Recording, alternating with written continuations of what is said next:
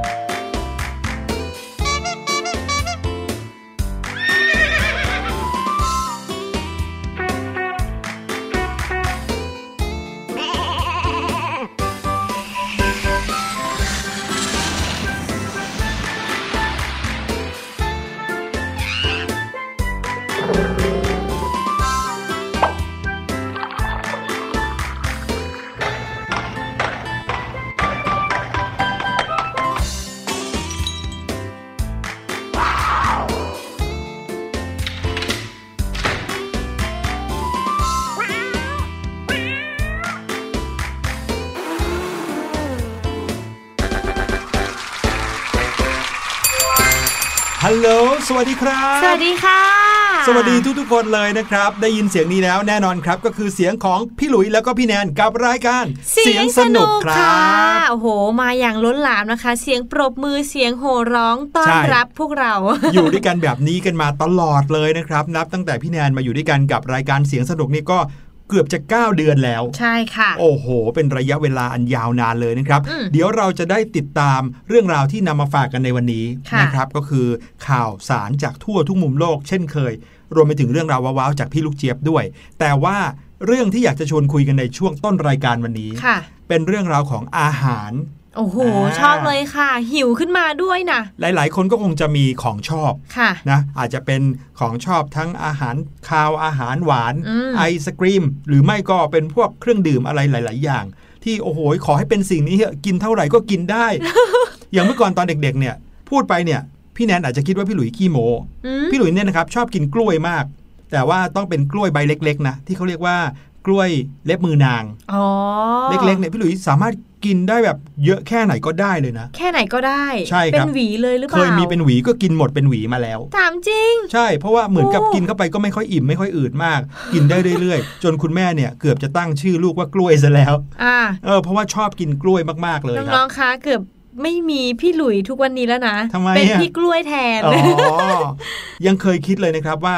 ถ้าเกิดว่าชีวิตนี้นะ ไปติดเกาะอยู่ที่ไหนก็ตาม ไม่ต้องมีอะไรให้กินเลยก็ได้ มีแค่กล้วยเล็บมือนางค่ะหรือกล้วยไข่ก็ได้อ่านเล็ก ๆ อย่างเงี้ยอืมพี่หลุยส์ก็คงจะอยู่ได้ไม่อดตายอุ๋ยก็ใช่อยู่ กล้วยเนี่ยเป็นสิ่งที่เราชอบ แต่ว่าถ้าพูดถึงเรื่องสารอาหารอืมมันก็ไม่ได้มันก็ไม่เพียงพอกับสิ่งที่ใช่ร่างกายใช่เราต้องการกล้วยเนี่ยมีสารอาหารเยอะอยู่นะ เช่นค่ะโปรตีนก็มีอืมเล็กน้อยนะครับแล้วก็มีวิตามินเนี่ยเยอะมากๆเลยค่ะแต่ คนเราก็ต้องการอาหารครบทั้ง 5 หมู่ใช่ไหมใช่อืมแล้วพี่แนนล่ะครับ มีอาหารที่เป็นของชอบเป็นอะไรฮะของคาวของหวานหรือว่าพวกเครื่องดื่มอะไรครับอุ๊ยถ้าจริง ๆ แล้วนะ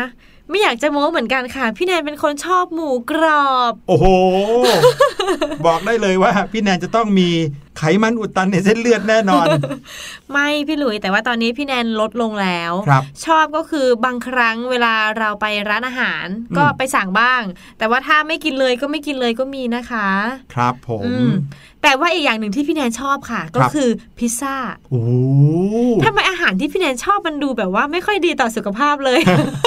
พิซซ่าเนี่ยเป็นอาหารชนิดหนึ่งที่เด็กๆชอบนะอืมเพราะว่าอร่อยแล้วก็มีหน้าพิซซ่าที่หลากหลายใช่เวลาคุณพ่อคุณแม่จะชวนเราสั่งพิซซ่า หรือว่าจะทำพิซซ่ากันในบ้าน หรืออย่างเวลาที่เราไปตามสถานที่ท่องเที่ยวของเด็กๆเนี่ยนะครับเขาจะมีกิจกรรมให้ทำก็มักจะมีกิจกรรมทำพิซซ่าเนี่ยนะใช่ อืมเพราะว่าทำไม่ยากด้วย ใช่ค่ะ แล้วหลาย ๆ ครั้งที่พี่แนนทำพิซซ่ากับเพื่อน ๆ หรือครับว่าทำกับที่บ้านเนี่ย ก็จะมีการระดมความคิดเลยนะ ว่าเราจะทำพิซซ่าหน้าอะไรดีอืมเอาถ้าเบสิกแบบปกติเลยก็จะมีพวกไส้กรอกครับมีแฮมครับมีเบคอนอืมหรือว่าเห็ดใช่แล้วก็มีชีสเยอะๆใช่ใช่ไหมชีสนี่ต้องนำเลย แต่บางครั้งน่ะมีความรู้สึกว่าอยากจะทำหน้าพิซซ่าแบบแปลกๆ อะถ้าสมมติลองให้น้องๆ แล้วก็พี่หลุยลองครีเอทหน้าพิซซ่าของตัวเอง เอาแบบแปลกนะครับไม่รู้ว่าจะอร่อยไหมหรือกินอืมได้กินไม่ได้ แต่แบบรู้สึกว่าถ้าพูดชื่อหน้าพิซซ่านี้ขึ้นมาต้องแบบเฮ้ยเอาจริงนะ อะไหนพี่หลุยลองคิดดูมาสักหนึ่งหน้าสิคะ พี่หลุยส์แหละครับ ก็ต้องมาเชื่อมกับสิ่งที่พี่หลุยส์เนี่ยชอบกินอะก็คือกล้วย พี่หลุยส์ก็เลยอยากจะลองทำพิซซ่าหน้ากล้วยเบรกแตกดูโอ้อ่าเคยกินไหมกล้วยกล้วยฉาบกรอบๆอะครับกรอบอ่าที่เขาเรียกกันว่ากล้วยเบรกแตกอะอืมเป็นวงวงๆ เอามาโรยหน้าพิซซ่าโหแปลกดีนะพี่หลุย กินพิซซ่าเข้าไปแป้งบางกรอบแล้วก็มีรสชาติของกล้วยเบรกแตกด้วย โอ้โห ยิ่งอร่อยเข้าไปใหญ่ โอ้โห งั้นพี่แนนพิซซ่าหน้าลาบหมู โอ้โห แสดงว่าชอบกินลาบ อ่าชอบค่ะ แล้วรู้สึกว่า เอ๊ะไอ้รสชาติลาบของบ้านเราที่แซ่บๆ เผ็ดๆ แล้วก็รสชาติแบบสุดสุดยอดเลยอะ่ะ กับแป้งที่ปกติแล้วเราจะกินลาบหมูกับข้าวเหนียวใช่ปะใช่แต่ว่าเราจะเอาลาบหมูมาไว้บนแป้งพิซซ่าแทน ดูซิจะเป็นยังไง มันจะเป็นยังไงพอแถมพูดมีชีสว่าด้วยนะเออลาบหมูนะ พี่หลุยคิดถึงกระเพราหมูสับเลย พิซซ่าหน้ากระเพราหมูสับแล้วมีขอบเป็นชีส เฮ้มันจะเป็นยังไงคะเนี่ยมีใครคิดถึงพิซซ่าหน้าอะไรกันบ้างนะครับ เดี๋ยวเราจะมาคุยกัน แต่ว่าช่วงหน้า What's Going วันนี้มีข่าวเกี่ยวกับพิซซ่ามาเล่าให้ฟังด้วย เป็นพิซซ่าที่เรามองว่าน่าจะเป็นเรื่องปกติธรรมดา แต่ในบางประเทศเป็นสิ่งต้องห้ามเลยทำแล้วรู้สึกว่า โอ้โห ดูถูกเหยียดหยามเลย เดี๋ยวเราไปติดตามกันนะครับ ในช่วงหน้ากับ What's Going ครับ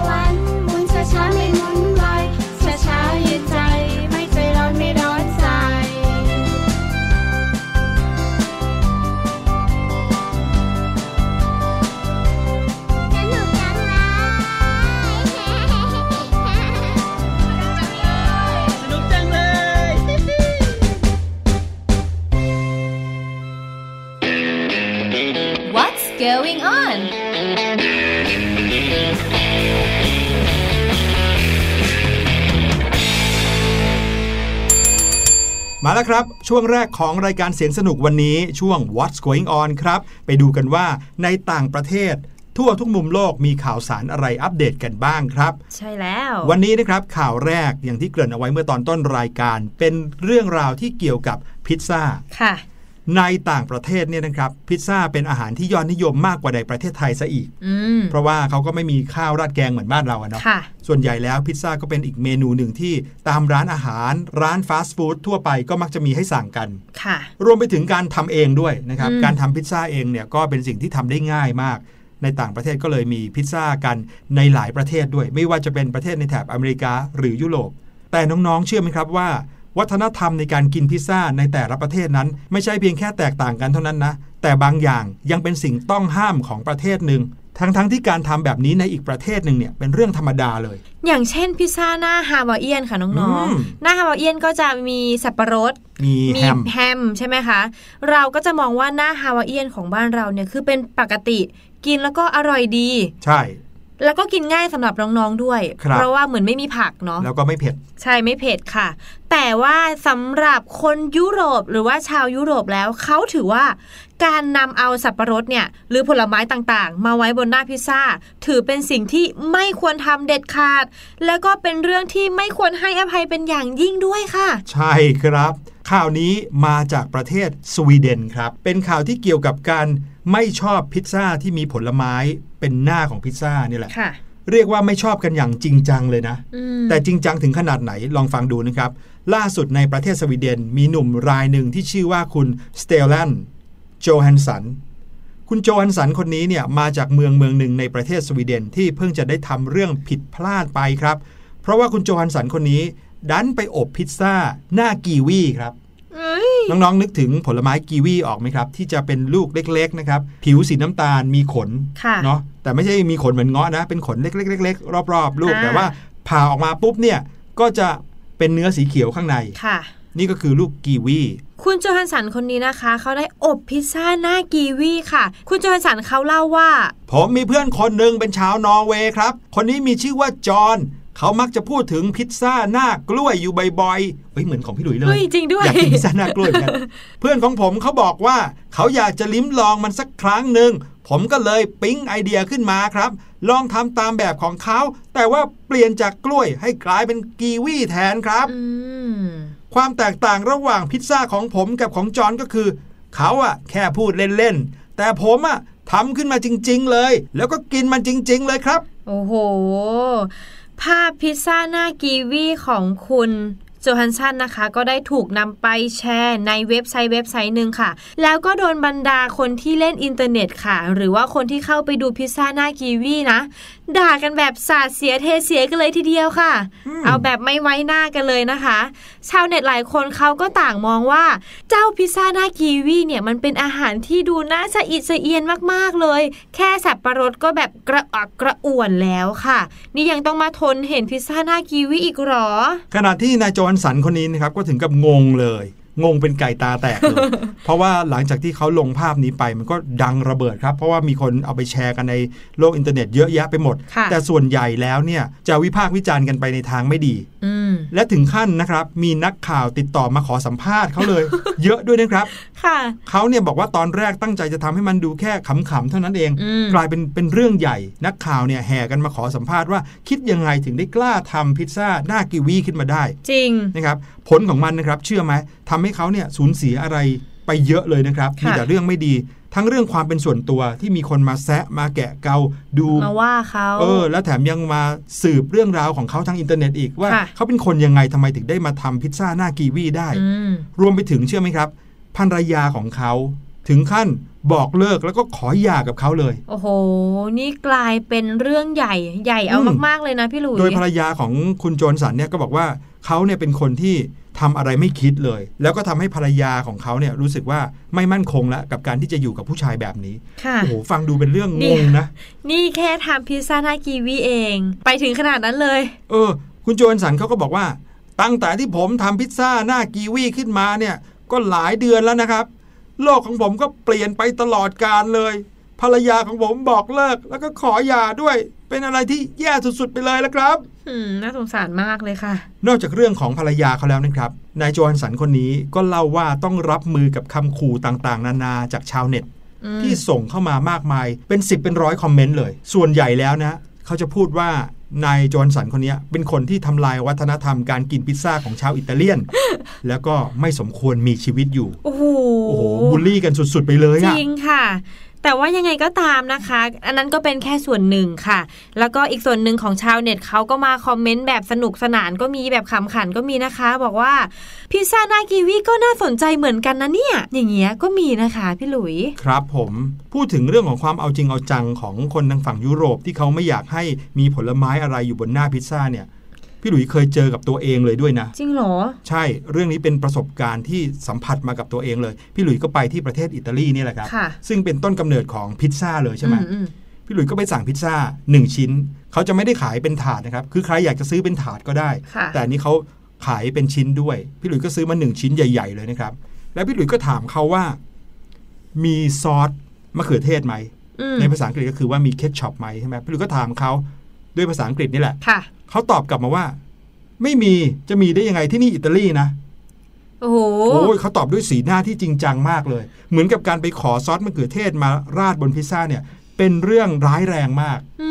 มพี่หลุยส์ก็เลยต้องจำเป็นต้องเดินกลับมา แล้วก็กินพิซซ่าที่ซื้อมาแค่นั้น ไม่มีอะไรให้ปรุงทั้งสิ้น อืมจริง ๆ แล้วพี่แนนคิดว่าอันนั้นเป็นวัฒนธรรมบ้านเราครับ ที่เรามีความเคยชินในการจะต้องกินซอสต้องกินปรุงน้ำจิ้มใส่อะไรหน่อยเพิ่มพริกหน่อยาใช่เพราะว่าบ้านเราเนี่ยชอบกินอะไรที่มันจัดจ้านอ่ามีมีรรสสจัดชาติแบบกลมกล่อมสุดยอดนะคะ ครับ แต่ถ้าเป็นที่อิตาลีเนี่ยเขาไม่ยอมเลยอืมอันนี้ก็เจอกับตัวเองมาก็แปลกใจเหมือนกันครับ มาที่ข่าวต่อไปดีกว่านะครับ เป็นข่าวเกี่ยวกับการโคลนนิ่งครับ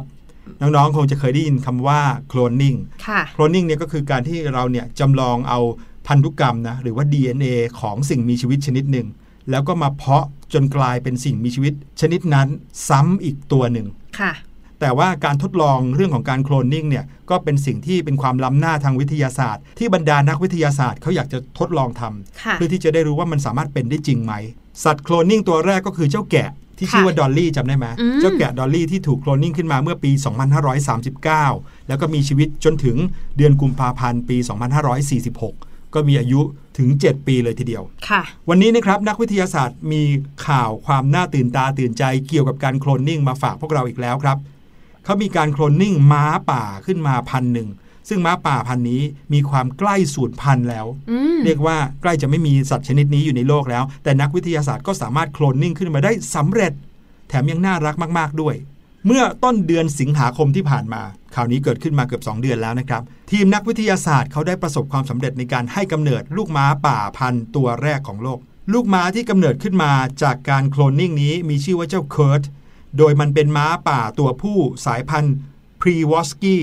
ซึ่งเป็นม้าใกล้สูญพันธุ์ของโลกที่มีถิ่นกำเนิดอยู่ในเอเชียกลางแถวมองโกเลียค่ะนะครับโดยเจ้าเคิร์ตนั้นเป็นผลงานที่เกิดขึ้นจากความร่วมมือกันระหว่าง 3 ผู้สนับสนุนสำคัญ ที่เป็นองค์กรทางด้านวิทยาศาสตร์นะครับรวมถึงสวนสัตว์ซานดิเอโกประเทศสหรัฐอเมริกาด้วย ข้อมูลที่เขาเปิดเผยออกมานะครับบอกว่า เจ้าม้าตัวนี้ถูกโคลนนิ่งขึ้นจากสารพันธุกรรมของม้าพรีวอสกี้ที่ถูกเก็บรักษาด้วยความเย็นตั้งแต่เมื่อ 40 ปีก่อนโอ้แล้วก็นำไปฝากคันเอาไว้กับม้าบ้านตัวหนึ่งอีกที เจ้าม้าตัวนี้คาดว่าจะเป็นหนึ่งในม้าที่มีความสำคัญทางพันธุกรรมมากที่สุดในสายพันธุ์ของเขาเลย คนที่พูดนี้นะครับชื่อคุณบ๊อบไวส์เป็นหัวหน้าเจ้าหน้าที่วิทยาศาสตร์ของสวนสัตว์ซานดิเอโกค่ะ เราหวังเป็นอย่างมากครับว่าเจ้าเคิร์ดนี้จะนำการเปลี่ยนแปลงทางพันธุกรรม ที่มีความสำคัญต่ออนาคตของประชากรม้าพรีวอสกี้กลับมายังโลกนี้อีกครั้งหนึ่งครับอืมนี่ถือว่าเป็นข่าวดีเลยนะพี่หลุย ใช่ ลองนึกดูสิครับว่า สัตว์ต่างๆ ที่กำลังจะสูญพันธุ์หรือค่ะว่าเหลือจำนวนน้อยมากในโลกอืมใบนี้ อาจจะสามารถมีสายพันธุ์ขึ้นมาได้ใหม่ มีจำนวนมากขึ้นมาได้ใหม่ จากการโคลนนิ่งนี้นะครับ นี่ถือเป็นประโยชน์ที่อาจจะเกิดขึ้น แล้วก็เห็นภาพได้ชัดนะ ใช่ค่ะ แต่ยังไงก็ตามเรื่องของการโคลนนิ่งเนี่ยยังมีการถกเถียงกันมากมายเลย ว่าเป็นสิ่งที่สมควรหรือไม่สมควรทำอืมเพราะหลาย ๆ คนก็มองว่านี่เป็นการฝืนธรรมชาติหรือเปล่าอืมแต่ทางฝั่งของนักวิทยาศาสตร์ก็บอกว่า ถ้ามีเทคโนโลยีที่สามารถทำได้ค่ะดำรงเผ่าพันธุ์ต่อไปได้ ก็เป็นสิ่งที่น่าทดลองดูอืมนะครับ มาถึงเรื่องราวของเจ้าม้าพรีวอสกี้บ้างนะครับ ในอดีตม้าพันธุ์นี้ถูกคุกคามอย่างหนักเลย ตั้งแต่ช่วงสงครามโลกครั้งที่สองอืมไม่ว่าจะเกิดจากการล่าการขยายที่อยู่อาศัยค่ะของมนุษย์ หรือว่าฤดูหนาวที่เย็นขึ้นนะครับ ก็ทำให้ม้าเหล่านี้ตายไปได้เหมือนกันค่ะเหตุผลทั้งหมดนี้ครับทำให้เราไม่สามารถพบม้าตัวนี้ในป่าอีกเลย ตั้งแต่ช่วงปี 1969อืมในขณะที่ม้าพันธุ์นี้ที่อยู่ในสวนสัตว์ เหลืออยู่แค่ราว 12 ตัวเท่านั้นครับโอ้โหจากแค่ทั่วโลกนะเอาง่ายๆว่าที่เหลืออยู่ก็เหลืออยู่แค่ที่สวนสัตว์เท่านั้น ใช่ครับ ใกล้จะสูญพันธุ์แล้วอีกนิดเดียวเท่านั้นเอง ดังนั้นแล้วนะครับ การที่ม้าพันธุ์นี้ถูกโคลนนิ่ง ก็เลยเป็นสิ่งที่ค่อนข้างจะเป็นความหวังให้กับบรรดานักวิทยาศาสตร์ แต่ก็ไม่ใช่สิ่งที่จะสมบูรณ์แบบร้อยเปอร์เซ็นต์ครับ เพราะว่าเจ้าม้าที่ถูกโคลนนิ่งตัวนี้ยังคงมีความหลากหลายทางพันธุกรรมสูง คือถ้าเจาะเลือดของมันเข้าไปแล้วเนี่ยอืมอาจจะพบความไม่สมบูรณ์ในหลายเรื่องได้ เช่น อาจจะเป็นหมันอาจจะไม่สามารถสืบพันธุ์ต่อได้อะไรเงี้ยค่ะเขายังคงต้องทดลอง แล้วคงต้องศึกษากันต่อไปครับ แต่ทั้งนี้ทั้งนั้นทางนักวิทยาศาสตร์เขาก็หวังนะครับว่าในอีก 5 ปี 10 ปีข้างหน้า ม้าตัวนี้จะสามารถเติบโตไปเป็นพ่อพันธุ์ ที่สามารถสืบทอดพันธุกรรมของตัวเอง ให้กับม้าใกล้สูญพันธุ์เหล่านี้ได้อย่างสมบูรณ์ต่อไปครับค่ะโอ้โห ข่าวดีนี้นะ พี่แนนก็ถือว่า อยากให้นักวิทยาศาสตร์ช่วยกัน อาจจะสามารถทำให้ม้าตัวเนี้ยมันไม่สูญพันธุ์แล้วน้องๆในอนาคตก็อาจจะสามารถเห็นหน้าตาของเจ้าม้าตัวนี้ได้ด้วย ใช่ครับ โอ้โห เรื่องราวของวันนี้นะคะ มีทั้งข่าวที่จะเรียกว่าเป็นอุทาหรณ์ไหมพี่หลุยอืมการทำอะไรแปลกๆ แต่ว่าคนอื่นเขาไม่ได้ชอบ ถึงแม้ว่าเราจะรู้สึกว่ามันมีความขำๆหรือตลกก็ตามนะคะ กับอีกเรื่องราวหนึ่งก็คือข่าวดีสำหรับสายพันธุ์สัตว์ที่กำลังจะใกล้สูญพันธุ์ที่อาจจะไม่สูญพันธุ์แล้ว ใช่แล้วครับ เดี๋ยวเราไปฟังเพลงกันสักครู่ครับ ช่วงหน้าพี่ลูกเจี๊ยบรออยู่แล้วนะครับ ในช่วงรู้หรือไม่มาติดตามกันครับ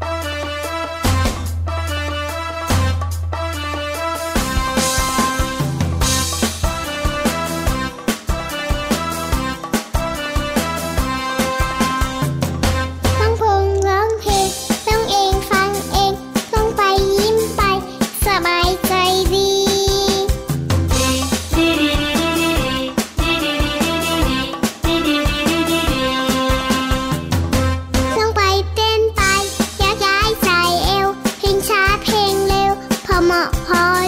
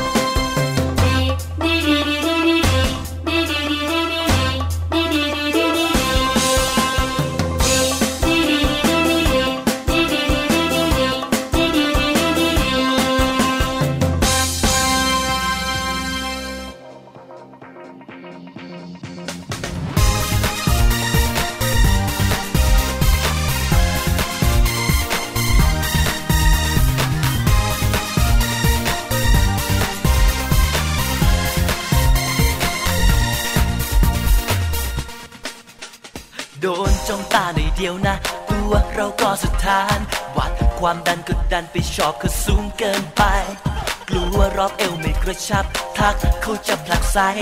ยิ่งยีเรือรักเขาไว้หัวใจไม่แข็งแรงเลยเป็นฟิตร่างกายให้เข้าท่าหัวใจให้ใครจะได้กล้า ใครเป็นเหมือนกันเรามาดูแลตัวเองหน่อยดีไหมมามาทำตัวให้มันพรื้นเพรงทำใจกระฉับกระเฉงมาลองกันไหมมาฟิตหัวใจกันหน่อย ยิ่งเอ็กซ์ไซส์บ่อยๆยิ่งเพิ่มคำว่ามั่นใจมาลองกันนะให้รักข้น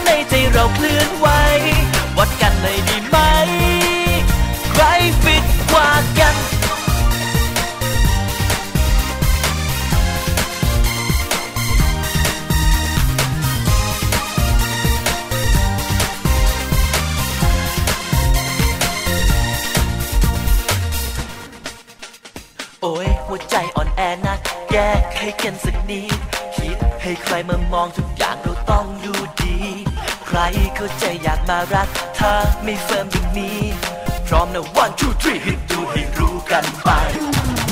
เดี๋ยวฟิตร่างกายให้เข้าท่าทุ่มหัวใจให้ใครจะได้กล้า ใครเป็นเหมือนกันเรามาดูแลตัวเองหน่อยดีไหมมามาทำตัวให้มันคลื้นเครงทำใจกระฉับกระเฉ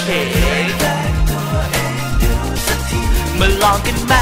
มาฟิตหัวใจกันหน่อย ยิ่ง exercise บ่อยๆยิ่งเพิ่มคำว่ามั่นใจมาลองกันนะ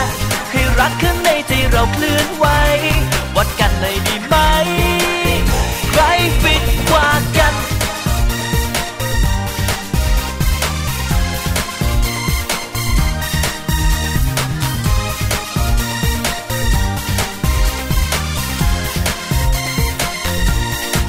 มาลองกันไหม มาฟิตหัวใจกันหน่อย ยิ่งเอ็กซ์ไซส์บ่อยๆ ยิ่งเพิ่มคำว่ามั่นใจมาลองกันนะ ให้รักข้างในใจเราเคลื่อนไหว วัดกันหน่อยดีไหม มาลองกันไหมมาฟิตหัวใจกันหน่อย ยิ่งเอ็กซ์ไซส์บ่อยๆ ยิ่งเพิ่มคำว่ามั่นใจมาลองกันนะ ให้รักข้างในใจเราเคลื่อนไหว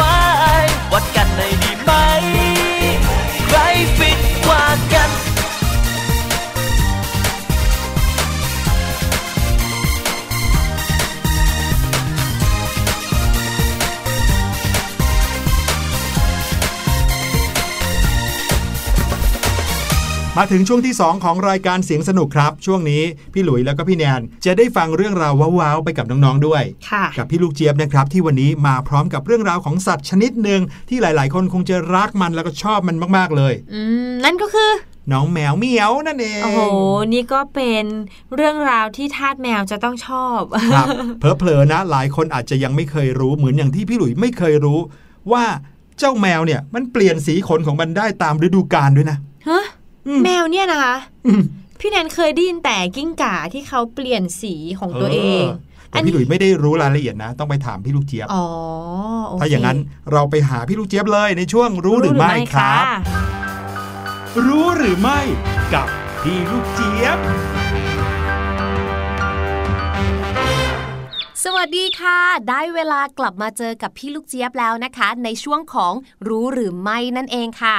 น้องๆขาสำหรับใครนะคะ ที่มีสัตว์เลี้ยงอยู่ที่บ้าน ไม่ว่าจะเป็นน้องหมา น้องแมว หรือบางบ้านนะคะ อาจจะเลี้ยงนกเลี้ยงกระต่าย หรืออาจจะเป็นสัตว์เลื้อยคลาน อย่างพี่งู น้องงู หรือกิ้งก่าเนี่ยเราก็จะเห็นเลยนะคะว่าในธรรมชาติเนี่ยสัตว์หรือแม้กระทั่งจริง ๆ แล้วพืชก็ด้วยนะคะเขาก็จะมีกลไกต่างๆเนาะเพื่อความอยู่รอดของเขาหนึ่งในนั้นนะคะก็คือเรื่องของการเปลี่ยนสีนั่นเองค่ะ เราก็รู้กันอยู่เนาะว่า สัตว์เนี่ยนะคะหรือว่าสิ่งมีชีวิตเนี่ยเขาก็จะมีวิธีการป้องกันเพื่อการอยู่รอดใช่ไหมคะ แต่ใครจะไปรู้ล่ะคะว่าหนึ่งในนั้นเนี่ยนะคะจะเกี่ยวกับเรื่องของอุณหภูมิด้วยค่ะ น้องๆ บ้านไหนเลี้ยงแมวบ้างเอ่ย ไหนลองยกมือสิคะ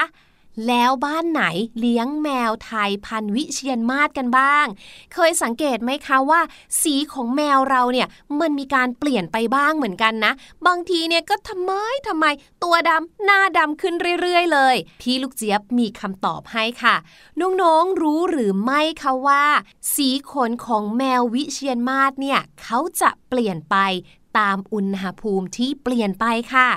เรียกได้ว่าเป็นเรื่องที่แปลกแต่จริงนะคะสำหรับแมวพันธุ์ไทยวิเชียนมาศค่ะ โดยปกติแล้วเนี่ยเจ้าแมวไทยพันธุ์วิเชียนมาศเนี่ยเขาก็มีจุดเด่นอยู่ที่ขนของเขานั่นแหละค่ะ แต่ใครจะไปรู้ล่ะคะว่าสีขนที่ว่าโดดเด่นแล้วเนี่ยเจออุณหภูมิที่เปลี่ยนไปอีกสีขนเขายิ่งโดดเด่นเข้าไปใหญ่เลยค่ะ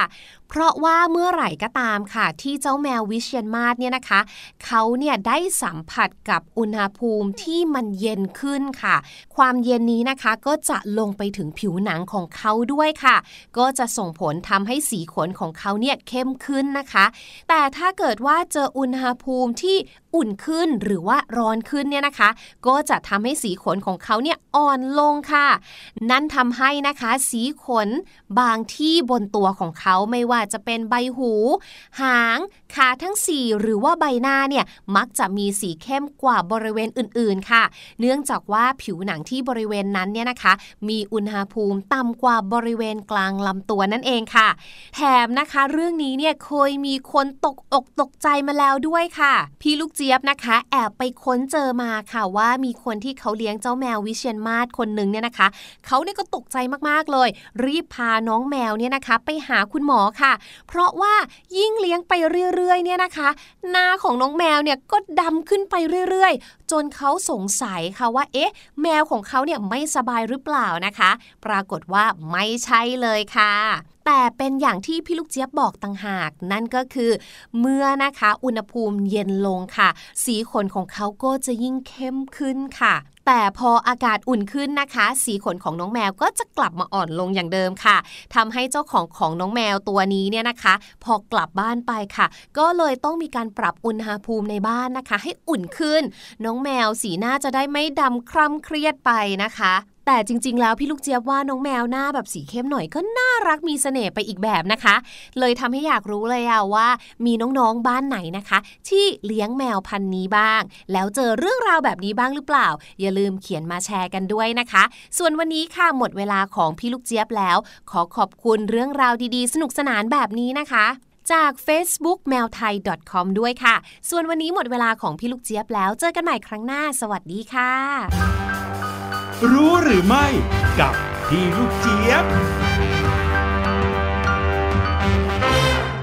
อ๋อ อย่างนี้นี่เอง อู้ แต่ว่าแมวพันธุ์นี้พี่แนนไม่ค่อยได้เจอเลยนะคะ ปกติแล้วพี่แนนก็จะเจอแต่แมวสีทั่วไป ครับที่แบบขาวส้มบ้าง หรือว่าอืม ที่เป็นสีดำเป็นส้มลายลายๆเป็นใช่ลายไหมลายๆอสีย่างเงี้สยลิดอะไรแบบเอนี้ อใช่ แมววิเชียนมาศเนี่ยเป็นแมวที่สวยมากเลยนะวอลดิสนีย์เองก็เคยเอาไปทำเป็นตัวละครในการ์ตูนเรื่อง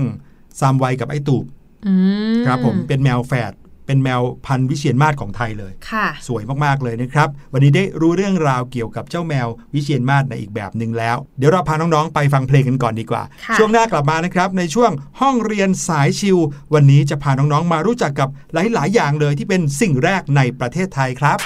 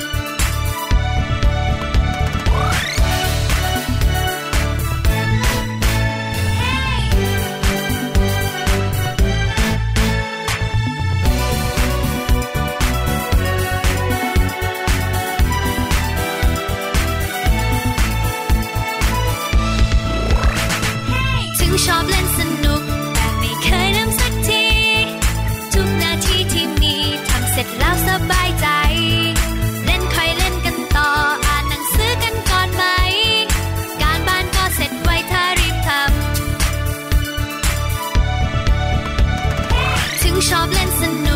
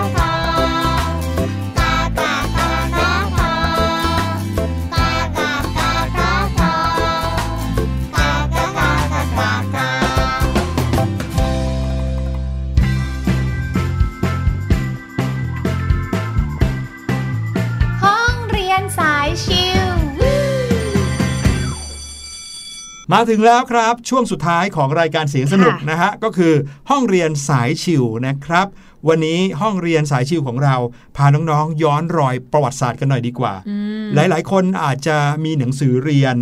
ชอบอ่านหนังสือต่างๆนะไม่ค่ะว่าจะเป็นหนังสือนิตยสาร หนังสือการ์ตูนหนังสือความรู้พ็อกเก็ตบุ๊กรวมไปถึงหนังสือพิมพ์อืมแต่มีใครเคยสงสัยบ้างหรือเปล่าครับว่า หนังสือเล่มแรกของประเทศไทย หรือหนังสือพิมพ์ฉบับแรกหนังสือเรียนเล่มแรกมาจากไหนอืมชื่อว่าหนังสืออะไรค่ะวันนี้จะพาไปรู้จักกันครับ หนังสือไทยเล่มแรกทะดันทะดันทะแดนทะดันทะดันทะแดนมีชื่อว่าหนังสือไตรภูมิพระร่วงครับ แล้วก็ไม่ได้มีแค่ชื่อเดียวนะหค่ะลาย ๆ คนก็เรียกชื่ออื่นด้วย เช่น เตภูมิกถา หรือว่าไตรภูมิกถา หรือบางทีก็เรียกว่า ไตรภูมิโลกวินิจฉัย หรือว่าเตภูมิโลกวินิจฉัยโหมีหลายชื่อมากเลยครับหนังสือไตรภูมิพระร่วงนี้นะครับ เป็นวรรณคดีพุทธศาสนาครับ แต่งขึ้นมาในสมัยสุขโขทัยประมาณปีพุทธศักราช 1888อู้นี่คือพุทธศักราชนะครับค่ะไม่ใช่คริสตศักราชนะโดยแต่งขึ้นจากพระราชดำริในพระยาลิไทย รวบรวมจากคำพีร์ในพระพุทธศาสนาค่ะมีเนื้อหาที่เกี่ยวกับโลกสันฐานนะครับ ที่แบ่งเป็น 3 ส่วนก็คือ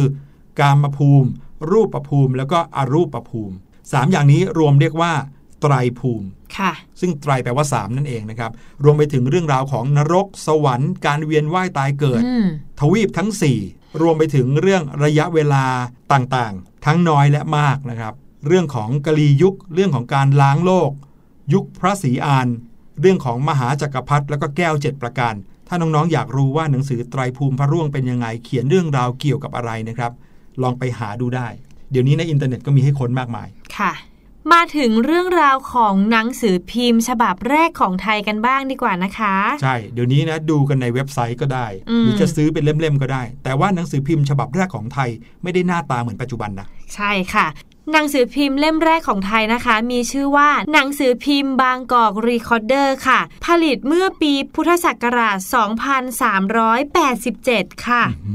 มเกือบ 200 ปีมาแล้วนะครับ ใช่ค่ะ บางกอกรีคอร์เดอร์ค่ะ หรือว่าเรียกอีกอย่างหนึ่งก็คือ หนังสือจดหมายเหตุค่ะ เป็นหนังสือพิมพ์ฉบับแรกของไทย ฉบับปฐมฤกษ์เริ่มออกวางแผงค่ะ น้องๆ สงสัยกันไหมคะว่าทำไมหนังสือพิมพ์ฉบับแรกของไทยเนี่ยถึงเป็นชื่อภาษาอังกฤษอืมเพราะว่าหนังสือพิมพ์ฉบับนี้นะคะ จัดพิมพ์โดยหมอบรัดเลย์ค่ะ ซึ่งท่านก็คือมิชชันนารีที่เป็นชาวอเมริกันที่มาสอนภาษาที่ประเทศไทยค่ะ โดยใช้ตัวพิมพ์ที่เรียกว่าบัตรเลเหลี่ยม จัดพิมพ์ในภาษาไทยแล้วก็ภาษาอังกฤษด้วยค่ะ ในระยะแรกที่เริ่มออกฉบับก็เป็นฉบับแบบรายเดือน หนังสือพิมพ์นี่ไม่ใช่เป็นรายวันนะ แต่ออกเดือนละครั้งเป็นรายเดือน ใช่ค่ะ แต่ว่าต่อมาก็เปลี่ยนเป็นรายปักค่ะ หรือว่าเป็นรายครึ่งเดือนแทนค่ะ แต่ว่าพอออกไปแค่ 2 ปีก็เลิกกิจการไปนะคะ หนังสือพิมพ์บางกอกรีคอร์เดอร์ค่ะ ได้นำเอาวิธีการรายงานข่าว และการเขียนบทความแบบวิพากษ์วิจารณ์ ซึ่งถือว่าเป็นของใหม่ในสมัยนั้นเลย หลายๆ คนอาจจะยังไม่ค่อยคุ้นชินเท่าไหร่ค่ะใช่แล้วการรายงานสิ่งต่างๆ ในยุคนั้นนะครับ เรียกว่าจดหมายเหตุค่ะจะเป็นการแค่บอกว่าเกิดอะไรขึ้น ใครทำอะไรที่ไหนเฉยอืมๆนะครับ เช่นว่าพระมหากษัตริย์ทรงพระราชดำเนินไปที่นั่นที่นี่ในอืมเวลานั้นเวลานี้พ อหนังสือพิมพ์ฉบับนี้เกิดขึ้นนะครับมีการพูดถึงในมุมมองของผู้เขียน มีการวิพากษ์วิจารณ์เรื่องราวที่เขาเขียนขึ้นมา ก็เลยเป็นสิ่งที่ค่อนข้างแปลกในยุคสมัยนั้นนะครับ อีกอย่างหนึ่งที่เป็นสิ่งแรกในประเทศไทยนะครับ เชื่อว่าน้องๆก็คงอยากรู้นั่นก็คือหนังสือเรียนหรือว่าแบบเรียนเล่มแรกในประเทศไทยนะครับค่ะมีชื่อว่าหนังสือจินดามณีครับ แต่งโดยพระมหาราชครู ซึ่งท่านเป็นกวีในรัชสมัยสมเด็จพระนารายณ์มหาราชนะครับ เดี๋ยวคราวหน้าพี่หลุยส์กับพี่แนนจะพาน้องๆไปรู้จักกับปฏิทิน ฉบับภาษาไทย ฉบับแรกค่ะว่าจัดพิมพ์ครั้งแรกขึ้นเมื่อไหร่อืมแล้วเป็นปฏิทินแบบไหน หน้าตาเหมือนปฏิทิน ยุคปัจจุบันหรือเปล่าค่ะติดตามกันให้ดีในช่วงห้องเรียนสายชิวนะครับสำหรับวันนี้รายการเสียงสนุกหมดเวลาลงแล้ว ใช่แล้วพี่หลุยค่ะพี่แนนพี่ลูกเจี๊ยบต้องขอลาทุกๆคนไปก่อน พบกันใหม่คราวหน้าครับ สวัสดีครับ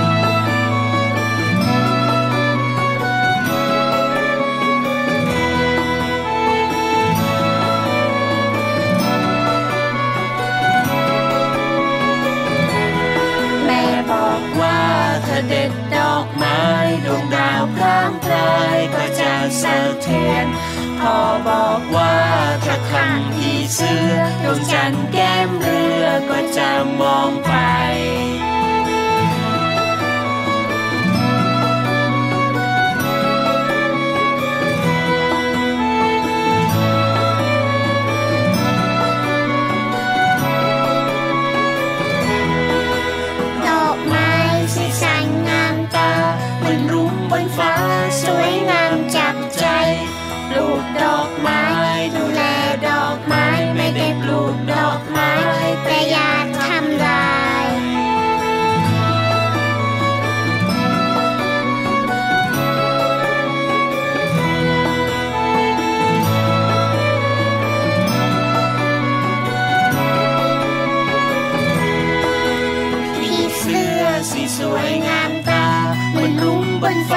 สวยงามจับใจ